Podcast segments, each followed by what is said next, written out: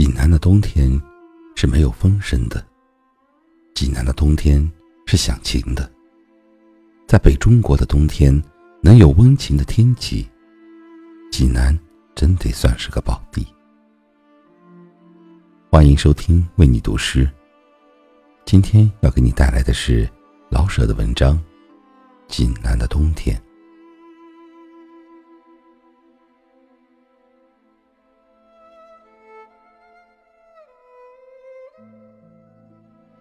对于一个在北平住惯的人，像我，冬天要是不刮风，便觉得是奇迹。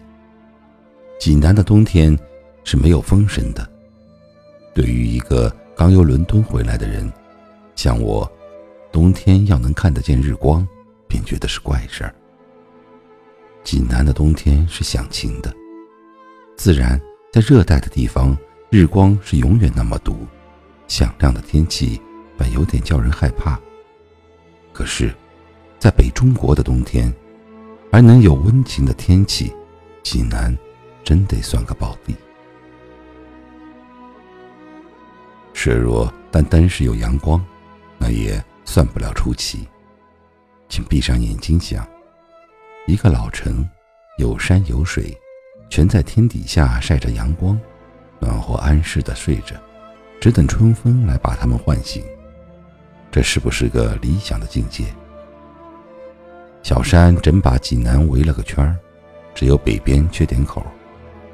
这一小圈小山，在冬天特别可爱，好像是把济南放在一个小摇篮里。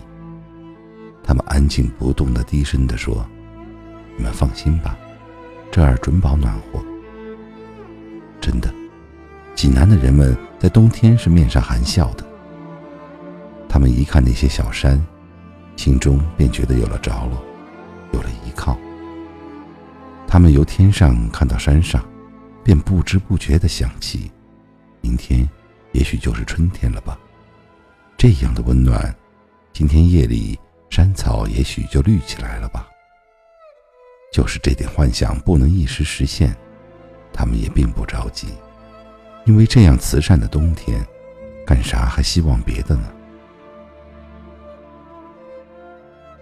最妙的是下点小雪呀，看吧，山上的矮松越发的青黑，树尖上顶着一件白花，好像日本看护妇。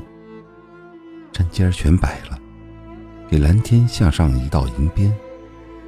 山坡上，有的地方雪厚点有的地方草色还露着。这样一道白，一道暗黄，给山们穿上一件。带水纹的花衣，看着看着，这件花衣好像被风吹动，叫你希望看见一点更美的山的肌肤。等到快日落的时候，微黄的阳光斜射在山腰上，那点薄雪好像忽然害了羞，微微露出点粉色。就是下小雪吧，济南是受不住大雪的。那些小山。太秀气。古老的济南，城内那么狭窄，城外又那么宽敞。山坡上卧着那些小村庄，小村庄的房顶上卧着点雪。对，这是张小水墨画，也许是唐代的名手画的吧。